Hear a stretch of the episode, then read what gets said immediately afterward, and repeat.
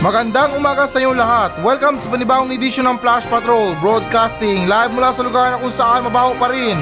Mandalupa City, ako pa rin to, si Kuya Nash, wala pa rin dito Mike. Ngayong araw February 21, 2022. At ngayon, para sa mga balita. Pinoy K-pop fans nangunguna sa voters education efforts laban sa disinformation ng nalalapit na halalan. Senador Pacquiao tutol sa panukalang ipinagbabawal ang pagbebenta ng mga over-the-counter drugs sa mga tindahan. Video na pagsuporta ni Iglesia ni Cristo kay BBM hindi totoo. Popcom inihayag ng pagbagsak ng teenage pregnancy sa gitna ng pandemya. Secure ng art gallery kinasuhan sa pagdrawing ng mata sa painting.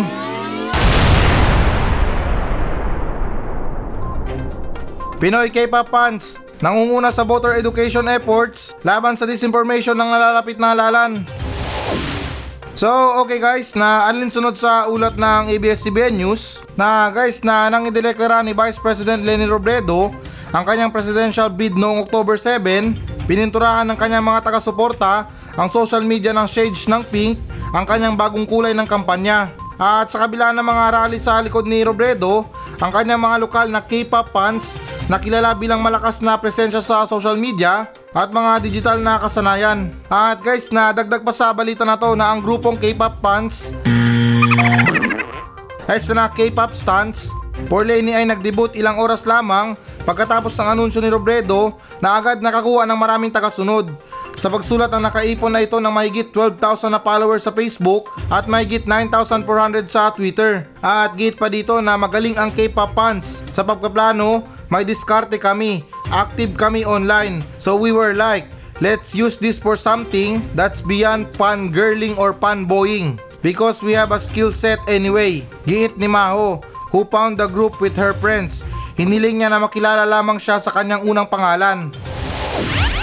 Ah, baka naman ano to, baka naman code name niya lang. Eh kasi yung mga tao na mahilig yang mag ano, magtago ng mga pangalan or hindi naman kaya gusto lang nila tawagin sila sa unang pangalan lang. Ano ba yung tawag diyan? Yung parang Jejemon yata tawag diyan eh. yung ano, yung kailangan may code name ka. Pero anyways guys, na dito tayo sa K-pop na to. Ito, pasintabi lang talaga sa mga K-pop fans ha. Alam ko super active nyo sa online, super active nyo sa mga social media, especially sa mga panonood ng mga K ano, mga ano ba tawag doon? Yung K-drama na 'yan. Idol na idol nyo talaga yung mga Korean ano, pop star, ang mga tawag diyan. Yung mga celebrity, yung mga si Lee Min Ho, Kung Jukyo, Ming Nangsung, Minangseng. yung mga pangalan ng Korean.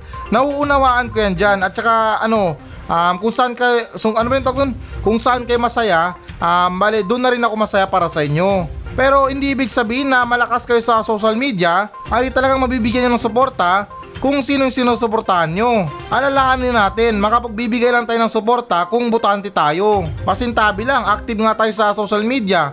Hindi naman tayo butante o hindi naman kayo registrado. Magparehistro muna bago sumuporta sa isang tao.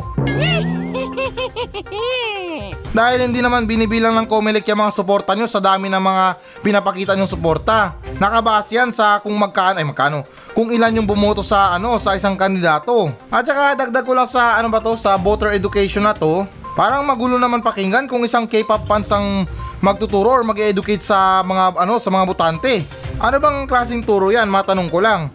Yung mga ano tungkol sa mga pagboto natin. At saka sa una pa lang, ano bang connection ng K-pop fans sa mga ano na to, sa mga eleksyon na to?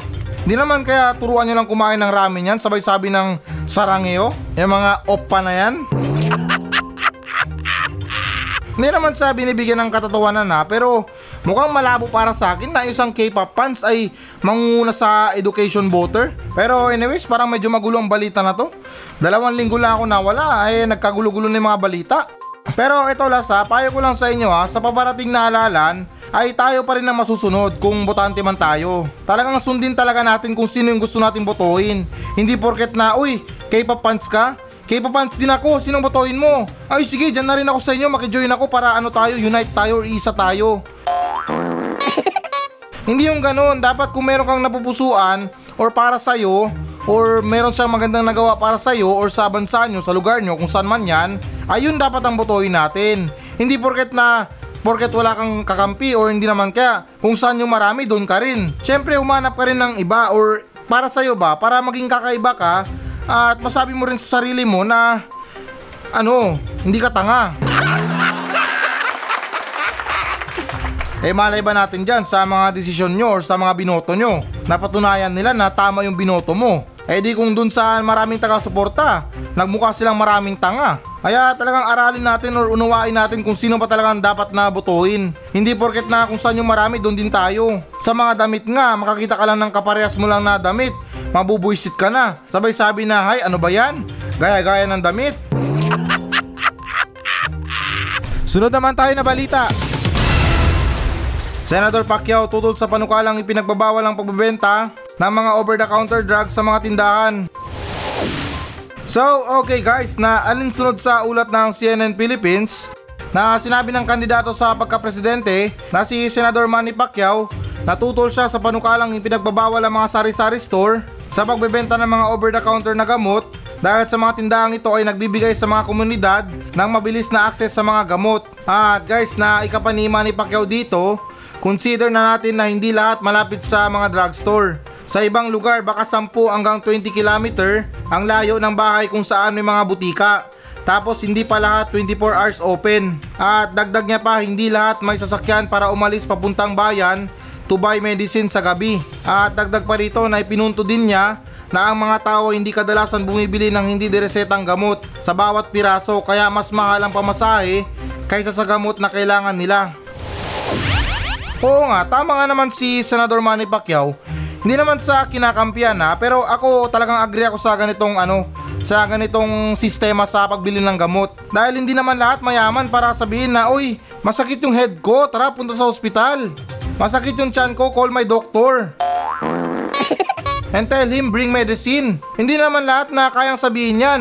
Dahil alam naman natin or obvious naman sa Pilipinas na napakaraming lugmok sa kahirapan. Kaya pambihira naman para dyan na lang. Ipagbabawal nyo pa. Alam nyo yung kahirapan sa Pilipinas parang pako. Lalong patagal pabaon ng pabaon. Sa mga namumuno sa gobyerno, hindi na ba kayo naawa sa mga ibang Pilipino? Na talagang isang kahig, isang tuka? Pati ba naman sa mga gamot na yan, gagawa nyo pa ng kabulsitan? Para sa akin, give and take na lang to sa mga ibang residente. Dagdag negosyo para sa mga nagne-negosyo. Very convenient para sa consumer. Dahil yun nga guys, na tulad ng sinabi ni Senador Manny Pacquiao, hindi nakakailanganin pa ng mga ibang tao na pumunta sa mga ano, sa mga butika para lang bumili ng ano, paracetamol. At saka dagdag ko lang guys ha, hindi ko lang maintindihan kung bakit na itong mga ibang gamot ay talagang kailangan pa ng reseta. Hindi mo siya pwedeng bilhin sa mga butika kung wala kang reseta ng doktor. Bakit? Itong mga gamot ba para sa tao lang ba to? Or what I mean na para sa katawan lang ba to ng mga tao? Eh malay ko ba yung mga ibang tao dyan na yung mga diresetang gamot ginagamit or hinahalo sa ano, sinampalukan o hindi naman kaya sa tinola. Kaya nga don't judge the book by its cover. Halimbawa na lang na hindi porket na bibili yung isang tao ng gamot ay iinumin niya na talaga yung gamot. Malay ba natin na tulad ng sinabi ko, baka gusto niya lang na ihalo sa sinampalukan. Hindi, joke lang yung guys ha, na ito yung explanation dyan. Um, ito, kunting ano na lang, explanation na lang sa inyo. Um, para sa mga hindi nakakaalam kung anong ibig sabihin yan or kung bakit na kailangan talaga ng reseta ng doktor para mabili yung gamot na yun is meron talagang mga gamot na nakakahay or ano ba, tumataas yung amats natin. Kaya nga tinatawag nila yung mga ibang drugs dyan na drugs, di ba? Kasi yun na nga, yung ibig sabihin yan, gamot. Iba naman yung sa mga ano na yan, sa mga shabu, sa mga marijuana, sa mga cocaine, saan nalulung si BBM. Diyan naman, yung tinatawag natin dyan is yung pinagbabawal na gamot. Or ano ba, yung ipinagbabawal na gamot, yan. Kasi kung papayagan natin yung mga tao na bumili ng gamot na hindi na kailangan ng reseta ng doktor, eh yung mga mautak na ano dyan, mga addict dyan, hindi nila kailangan na pumunta or magpakahirap-hirap pa sa ano nila, sa ano man tawag doon, yung sa source nila. Magpapakahirap pa sila eh, pwede naman silang pumunta sa ano, sa butika. Isang tableta pa lang, amats na, mura pa. So, ayan ang explanation dyan tungkol sa mga diresetang gamot or ano ba, kailangan ng reseta bago mabili natin sa butika. Kailangan mo nang magpatingin sa doktor para ano, malaman ng doktor na kailangan mo yung gamot na yon.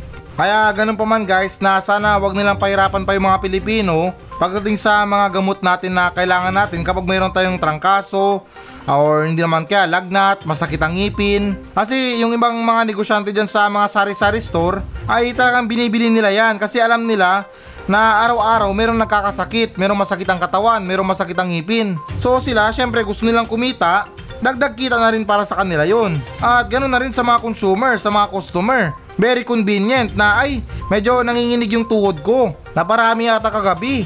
Bili na lang ako ng alaksan kay Aling Bebang. O di ba na at least walking distance lang sa mga gamot na kailangan natin. Dapat nga dyan sa mga barangay natin, yung mga health center, ano yan, 24 hours yan. At saka ano guys, na kompleto sa mga gamot na kailangan. Sa panahon kasi ngayon na hindi naman sa nilalata, karamihan sa ano ba, sa mga health center ay kulang sila sa mga gamot. Kung meron silang mga gamot, ano lang, advice lang. Na ano nangyari dyan, nakagat ng aso? Ay okay lang yan, ano, paduguin mo lang tapos ano, ugasan, tapos balutan ng bawang. Ganun lang, na ulitin ko hindi naman sa nila lahat pero yan ang totoo, karamihan sa mga health center ngayon, kulang talaga sa gamot. Kaya muli na ulitin ko para sa akin na wag natin ipagbawal ang mga pagbebenta ng mga gamot sa mga tindahan or yung mga sari-sari store na yan. Dahil napakalaking tulong yan sa mga may hirap na Pilipino. Kaya rin pala na karamihan sa mga Pilipino ngayon tumatangkilik na sa mga albularyo. Kasi yun na nga, karamihan sa mga gamot pahirapan sa pagbili. Masakit lang ang katawan mo, 10 pisong alaksan lang, magiging 50 pa or 100 dahil sa albularyo. Syempre, tinawas ka, talent yun. Sunod naman tayo na balita. Video ng pagsuporta ng Iglesia ni Cristo kay BBM hindi totoo. So, okay guys, na alinsunod sa ulat ng Rappler na isang post ng TikTok user na may pangalang at Zion Coolens Noong February 9 ang nagpakita ng video clips na pinapalabas na sinusuportahan ng Iglesia ni Cristo o INC ang presidential candidate na si Ferdinand Bongbong Marcos Jr. At guys, nadagdag pa rito na makikita ang linyang INC support, BBM Sara, na nakapatong sa video clip at nakalagay rin sa caption ng nasabing TikTok video. At ipinakita rin ang ilang clips ng proclamation rally ni Marcos at ng katandem nito na si Sara Duterte Pati na rin ang isang video greeting ni Marcos para sa kaarawan ng INC Executive Minister na si Eduardo Manalo. At nang isinulat ang fact check na ito, mayroon ng mahigit 200,000 na reaction, 6,000 comments at 1.5 views ang video sa TikTok.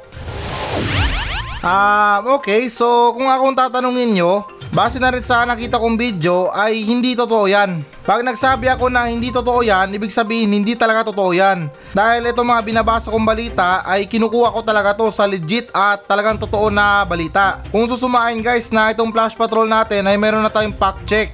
Ibig sabihin kinukumpirma ko kung totoo ba yung balita or ano lang peke ano ba, tawag doon, fake news. So yun, yan ang bago nating ano, konsepto sa Flash Patrol. Huwag na kayong mabahala sa mga kumakalat na balita dahil guys, na kung meron man kayo nakalap na peking balita or parang medyo suspicious para sa inyo, abangan nyo lang yung balita na yan dito sa Flash Patrol. Dahil kukumpirmahin ko yan kung totoo ba or hindi. Pero anyways guys, na ito para sa akin lang ha. Kung ano ba, na hindi nyo naman sana mamasamain. Dahil para sa akin ha, para sa akin lang, linawin ko. Sa logo pa lang guys ng ano, ng Flash Patrol, Flash Patrol. Sa logo ng Iglesia ni Cristo, makikita naman natin yung kulay dun, di ba? May green, may puti, tapos may pula. Anong ibig sabihin nun? Hindi naman sa sinasabi na coincident yun ha, pero sa kulay pa lang. Um, kahit bobo ka, alam mo na 'di ba? Kulay ni Sara, green 'di ba? Tapos yung puti, sabihin na lang natin na si ano 'yan, si Manalo. Dahil siya naman yung founder ng Iglesia ni Cristo. Tapos yung pula, eh halata nyo naman 'di ba? Sa langgam pa lang, sinasabi natin na uy, yung mga pulang langgam, bad yan. Umaga sa ano ba, sa paniniwala ng mga bata, yung mga pulang langgam, bad yan or masama. Hindi naman sa sinasabing masama talaga literal. Eh, kasalanan ba na maging pula yung langgam?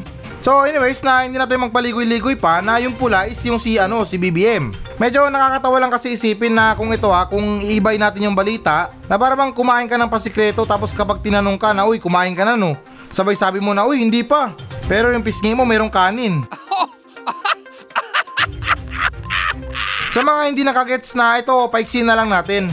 Sa kulay pa lang ng ano ng flag ng Iglesia ni Cristo, para sa akin lang ha, kung ibay natin yung balita. Na para bang nagre-represent ng dalawang katandem na to na si BBM at saka si Sara. Pero hindi ko lang alam na at least nilinaw ko sa inyo na itong balita na to or what I mean na itong kumakalat na video na to ay hindi totoo. At saka yung logo ng ano ng Iglesia ni Cristo pasintabi lang sa inyo sa pagkakaalam ko na plug yata yan ng Italy. Ang bansang mahilig sa mga pasta, sa mga sardinas na Italian style, yung mga gourmet na yan. Medyo nakakamiss din kumain kasi ng pasta eh. Yung ano, yung pasta na walang lasa tapos binudburan lang ng ano, ng paminta. Na parang sa isip-isip ko na kaya ko namang gawin to eh. Bumili ka lang ng pasta, tapos haluan mo ng sardinas, budburan mo ng paminta, patungan mo ng daon. Ayun, nakapaghanda ka na ng ano, ng pagkain na nagkakalaga ng $100. Hindi ko lang lubos maisip na kung bakit na ganun yung pagkamahal-mahal ng ano nila, ng pagkain nila. Hindi ko alam kung ano ba nagpamahal doon. Yung chef ba na famous or yung pinatong na daon sa taas. Pero yung gusto ko lang pagkain na nagmula sa Italy is yung ano, yung pizza. Yan, talagang napakasarap yan. Talagang the best yan. Lalo't yung ano, yung napaka toasted talaga yung ano niya, yung tinapay niya. Or yung anong tawag doon, yung dough. Hmm, ako talagang baw na baw ako sa gumawa ng ano ng pizza. Pero sa kasamang palad, yung pizza natin sa Pilipinas. Hindi naman sa dinadaw na, pero yung tinapay parang Mona Lisa. Ewan ko lang sa mga hilig ng mga ibang tao kasi ako yung gusto ko sa pizza is yung ano, yung toasted talaga yung tinapay niya o yung dough niya. Pero yung iba sa mga gawang Pinoy, parang Mona Lisa yung mga tinapay na hindi mo maintindihan na pinatungan lang ng ano, ng pineapple, hotdog, tsaka ano, yung flour na sili. Tapos ayun, pizza. Pagka mahal-mahal pa. Pero anyways guys, na ano ba yan? Hindi ko alam kung bakit na tayo napunta sa Italy.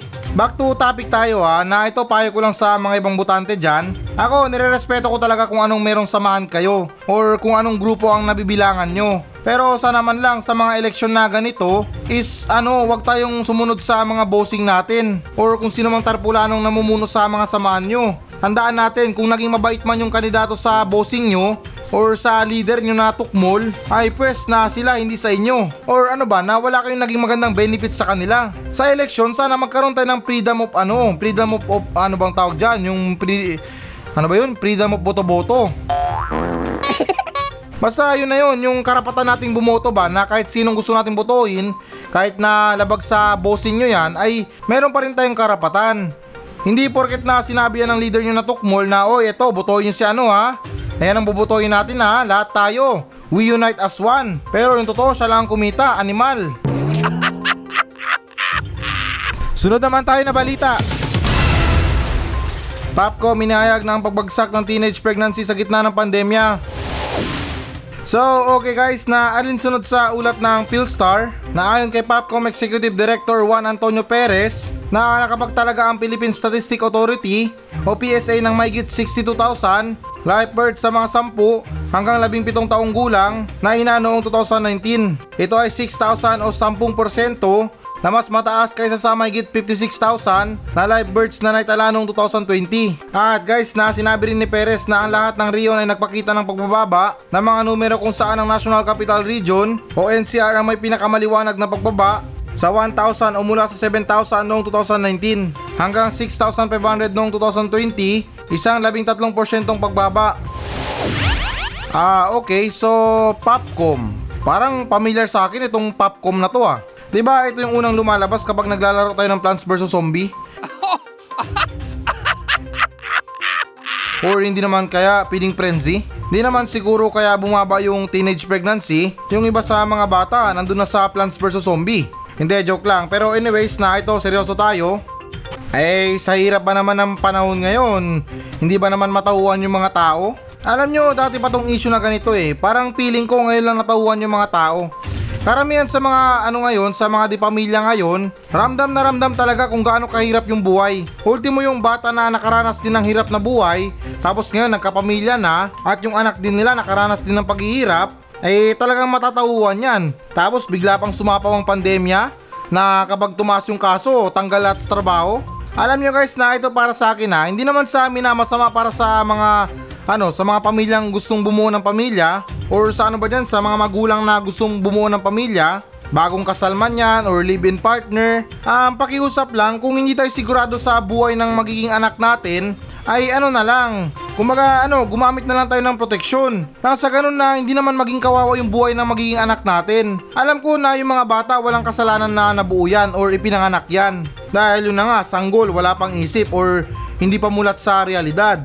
Pero guys na kung dito lang sa mundo na yung ganap lang nila ay maging mahirap lang, di ba nakakalungkot isipin na pinanganak ka lang maging mahirap? Or what I mean na pinanganak ka lang para maging mahirap? Ako, problemado ako ngayon kasi pinanganak ako na maging gwapo lang sa mundo. Etong problema ko na to nakakaiba to sa lahat. Kung yung iba na yung ganap lang nila sa mundo maging pangit, maging mahirap, maging ano, maging istorbo, pues ako ibahin nyo. Ako pinanganak lang ako sa mundo na to para maging gwapo. Malakasin sana sa buhay kung sinong hadlang. Pero anyways guys na ito para sa akin lang din. Kung alam lang talaga ng mga bata na ano, paparating sa mundo or parang isisilang pa lang sa mundo kung anong magiging future nila, malamang nakakasigurado ako na konti lang tayo sa mundo na to. Or ano ba, kulang lang yung tao sa earth. Kasi syempre guys, na sino ba naman ang gusto na ipanganak na mahirap? Karamihan sa atin ngayon nangangarap na maging mayaman or balang araw na yung mga anak nila mabibigyan nila ng magandang buhay. Pero wala, nang dahil na rin sa hirap ng buhay, eh para bang itong paghihirap natin naging pamana na. Mahirap na yung lolo, mahirap na yung magulang, maging mahirap pa yung anak. Walang kasalanan na ipanganak yung bata sa mundo. Ang masama lang doon or yung nakakalungkot lang pala doon ay bibigyan natin sila ng masalimuot na buhay. Pagkakaiba pa lang ng mayaman at saka mahirap, talagang magkaiba na. Yung mga batang mayayaman, yung hawak, mga laruan, mga gadgets. Samantalang pag mahirap yung bata, andun inuutosan na maglako ng mga paninda, makatulong lang sa pamilya nila. Pero anyways guys na ito, syempre balita pa rin to. Alam nyo naman yung mga news sites na yan, mapamaliit na balita or malaki na balita, binabalita nila. Pero para sa akin lang din na wala rin itong pinagkaiba sa problema natin sa teenage pregnancy. Tulad ng sinabi ko kanina na hindi naman sa amin na masama. Mas maraming ipinapanganak na mahirap kaysa naman na ipinapanganak na mayaman. Eh malay ba natin dyan yung mga ibang bata? Lumaki na lang, wala pang birth certificate. Kaya muli guys na yun na nga, tulad ng sinabi ko na wala rin itong pinagkaiba sa mga binabalita ng mga ibang balita. Basta meron lang silang mga balita. Ang tabayanan nyo na itong ganitong klaseng balita, parang presyo lang yan ng gasolina na mayroong price hike at saka rollback. Sunod naman tayo na balita. Sekyo, ginuhitan ng mata ang 1 million dollars painting sa Russia. So okay guys, na alinsunod sa ulat ng Philstar na isang security guard ang nasa edad 60 ay gumuhit ng dalawang pares ng mata gamit ang ballpen sa three figures ng artist na si Anna Leporskaya matapos siyang maboring habang nasa trabaho. At guys, nadagdag pa rito ang pagpipinta ng isang abstract na gawa ng larawan ng tatlong walang muka na mga tao at pinahiram mula sa Moscow State Rekyov Gallery at tinatayang ang painting ay nagkakalaga ng 1 million dollars o may 51 million pesos. So okay guys na medyo halata naman or obvious naman na nakakatawa yung balita pero para sa akin sa totoo lang talaga sa nakita kong painting talagang dapat lang talaga lagyan ng muka or mata. Kasi parang ang boring naman talaga kung magpe-painting yung isang tao or ano bang tawag doon gagawa ng obra yung isang tao na tao pa naman wala pang muka ay talagang mabuburyo kung sino makakakita. Mapapasabi na lang siguro na hmm, parang may kulang. Ah, alam ko na, ito mata. At saka nalulungkot ako sa nangyari sa gwardya. Kinasuhan siya at kinulong. Dapat nga dyan tumaas pa yung presyo ng painting kasi coincident yung nangyari. Hindi sinasadya dahil yun na nga na isang gwardya na walang alam tungkol sa mga arts na nagkakahalaga talaga ng milyones, eh talagang dapat lang na tumaas pa ang presyo niyan kasi nadagdagan ng ano ng mata. Ako, seryoso lang guys ha, hindi naman sa pinagtatanggol sa gwardya or what I mean na pinagtatanggol yung gwardya pala. Pero para sa akin, ramdam ko rin yung kaburyuhan niya or yung boring niya. Kasi syempre, bilang isang gwardya, especially sa night shift pa talaga or yung panggabi na duty, sa sobrang boring mo na wala ka nang halos makausap, parang halos lahat na lang na chinecheck mo, kinakalikot mo, ultimo na mga alikabok sa mga pader, um, binubusisi mo na sinasabi mo na lang na uy, parang medyo madumi na to ah. Hindi naman sa pakialamero pero ganyan talaga ang gwardya na kapag nabuboring na sa trabaho, gumagawa ng ibang paraan para hindi antukin sa duty nila. Medyo nakakalungkot nga yung ginawa niya kasi nasira niya yung obra or yung painting ng isang sikat na artist. Di ko lang alam kung anong nagpamahal sa painting niya. Dahil para sa akin na bilang isang ignorante na rin, na para sa mga obra na ganyan ay talagang detalye talaga. Magpipinta na lang tayo ng tao, wala pang muka. Kaya tingin ko na yung ginawa ng gwardya, ano, correction lang yun. Pero anyways, na sa kabila ng lahat ng mga sinabi ko, sa ginawa ng gwardya na to, parang naalala ko si Mr. Bean. Kung itong gwardya na to na ginuhitan ng muka, yun naman si Mr. Bean, binura yung muka. So ayan guys, ito na ang pinakahihintay nyo. Magbabasa na tayo ng audience mail. Mula pa rin sa mga nagmensahe sa atin sa Facebook page ng Flash Patrol. At anyways, na ito bago pa man ang lahat, Um, so ito yung totoong dahilan natin kung bakit talaga ako nawala or nag-absent ng ilang araw or may git sa isang linggo. Kasi ganito yan guys ha, pagpasensya nyo na ako sa una kong dahilan dahil nung una pa lang talaga ay nahiya na akong sabihin sa inyo tungkol sa nararamdaman kong karamdaman. Hindi naman talaga totally na masama sa kalusugan ko. Tungkol lang naman to sa daily moves ko na medyo nahihirapan na ako ng bagya na kailangan ko na talagang magpahinga ng ano ng ilang araw. Dahil yun na nga guys na medyo masama na yung tama ng almuranas ko. Um, Di ko maintindihan kung bakit ba na nararanasan ko tong ganitong klaseng problema pero pinapasa Diyos ko na lang yung problema ko sa puwet ko. At guys, sa kasamang palad na itong si Jerry Boy, yung apprentice ko, ay nag-quit na sa kanyang trabaho. Hindi lang malinaw kung ano ba talagang totoong dahilan pero syempre parang obvious naman sa ginagawa niya sa akin sa araw-araw, pagtulong sa akin, pagsuot ng saluwal ko, pagsama sa akin sa loob ng banyo, ay talagang nakakasurrender. Mantakin niyo ba naman, pasintabi lang sa tuwing natatay ako para akong mga anak. Nagmukha tuloy kumadro na si Jerry Boy sa ginagawa niya sa akin. Dahil yun na nga na uy push Push, kaya mo yan! At ayun, sa kasamang palad talaga na hindi na kinaya at nag-iwan na lang ng Liam. Anyway na nandito yung Liam niya na basahin natin. Na ito, makinig kayo ha. Ito yung iniwan sa akin na Liam ni Jerry Boy. Dear Kuya Nash, pasensya ka na kung biglaan akong nawala or naging nawala. Meron akong iniwang mensahe sa'yo sa messenger. Pakibasa na lang, thank you. Oh, kita niyo na parang sabog. Nagiwan na nga ng Liam, nagiwan pa ng Liam sa messenger. Parang puzzle lang ha. Pero anyways na ito yung tunay na mensahe niya sa akin sa messenger. Hi Kuya Nash, pasensya ka na po, but I cannot take this anymore. Sobrang hirap na ng pasakit ko sa'yo. Akala ko ba sa radyo lang tayo magtatrabaho? At ako lang yung intern mo. Pero ba't ganito? Nagmukha na akong caregiver sa ibang bansa para lang umalalay sa'yo. Hirap na hirap na po ako Kuya Nash. Dinaig ko pa yung may sampung anak. Anyway, message mo na lang ako kapag okay ka na sa karamdaman mo. Baka may chance pa na magbago yung isip ko at bumalik dyan sa'yo. Yun lang Kuya Nash, maraming salamat. Sana gumaling na yung puwet mo. Sa totoo lang talaga guys na nakakaawa yung naranasan ni Jerry Boy sa akin. Pero mas nakakaawa yung naranasan ko sa karamdaman ko sa puwet. Ang hirap talaga kumilos guys, sobra. Alam ko sa mga nakaranas dyan ng almuranas, sobrang hirap din 'di ba? Lalo na kapag nagbabawas tayo. Para tayong nanganganak, totoo yan. Lalo't kung nakakain ka pa ng medyo maanghang na pagkain, ay Diyos ko, magdala ka ng santo sa loob ng ano ng CR. Talagang ipagdadasal mo talaga na hindi maanghang yung itinaim mo. Pero guys, so far, so now na medyo okay naman ako, hindi na gaano nag-aalboroto yung creator ng puwet ko. At ngayon na subukan natin na maibalik to sa normal, nang sa ganun na makabawi naman ako sa mga pagkukulang ko sa ano, sa Flash Patrol. So okay na. Ganun pa man din na maraming salamat sa nagdasal. At maraming salamat din sa nakaalala, sa mga nakamiss at sa naghintay sa pagbabalik ko Maraming maraming salamat sa inyo guys ha at let's pray na lang for my reliever or sa ano ba, yung basta yung paggaling ko. At okay, so ito parang medyo nauubusan na tayo ng oras. Basahin na natin yung nagmensahe sa atin na pinaka-espesyal na nagmensahe sa atin. At sa mga hindi mapalad na mabasa, um, bawi na lang sa inyo bukas kasi yun na nga, wala tayong oras. Na itong mensahe na to ay nagbula kay Alexander Manuel Reyes. Actually guys na itong mensahe na to ay sa kalagitnaan ng pahinga ko or yung sa pag-absent ko. Kaya ito pakinggan nyo na ito yung sinabi niya.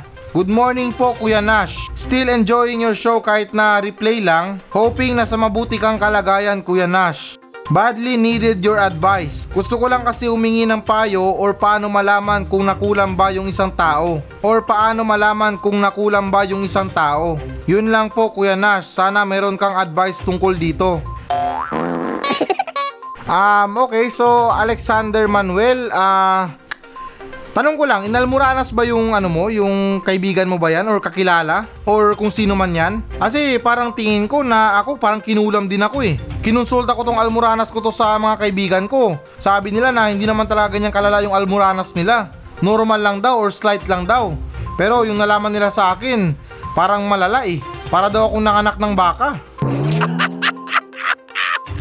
Pero para sa akin lang Alexander, tingin ko lang ha, na kung paano natin malaman kung kinulam yung isang tao is para bang nagsasuffer siya or talagang meron siyang karamdaman na hindi magamot-gamot.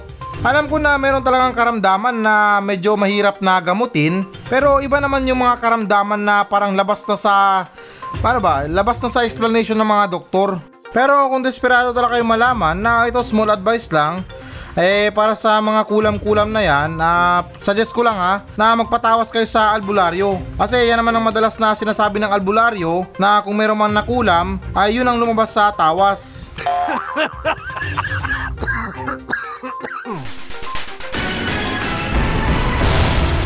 Hello guys, bago natin tapusin ang show na to, ay hinikayat ko lang yung mga audience na mag-message sa akin dito sa Mandalupa Station. Lahat ng mga question nyo, lahat ng mga comments, mga complain, or compliments man yan, ay susubukan kong tutugunan lahat yan dito sa aking show. Pumunta lang kayo sa Facebook page ng Flash Patrol at mag-iwan kayo ng message nyo doon kung ano bang gusto nyo iparating. Na kung may problema kayo sa mga buhay nyo, sa mga bahay nyo, kung meron kayong gustong palayasin, ay chance nyo na to na para sabihin sa akin. At ako na mismo ang papalaya sa kanila. At hindi lang nagtatapos doon. Pwede pwede ko rin kayong shoutout sa aking show. At ipinapangako ko na matutugunan ko talaga yan. Napaka-desperado ko na sa lahat. Kaya please lang, kung meron talaga kayong mga message, may mga saloobin kayo tungkol sa mga sinasabi ko, ay wag lang kayong mahiya. Kaya tandaan, FB page Flash Patrol. At please guys, pakipollow na rin. Kasi talagang desperado na ako sa buhay.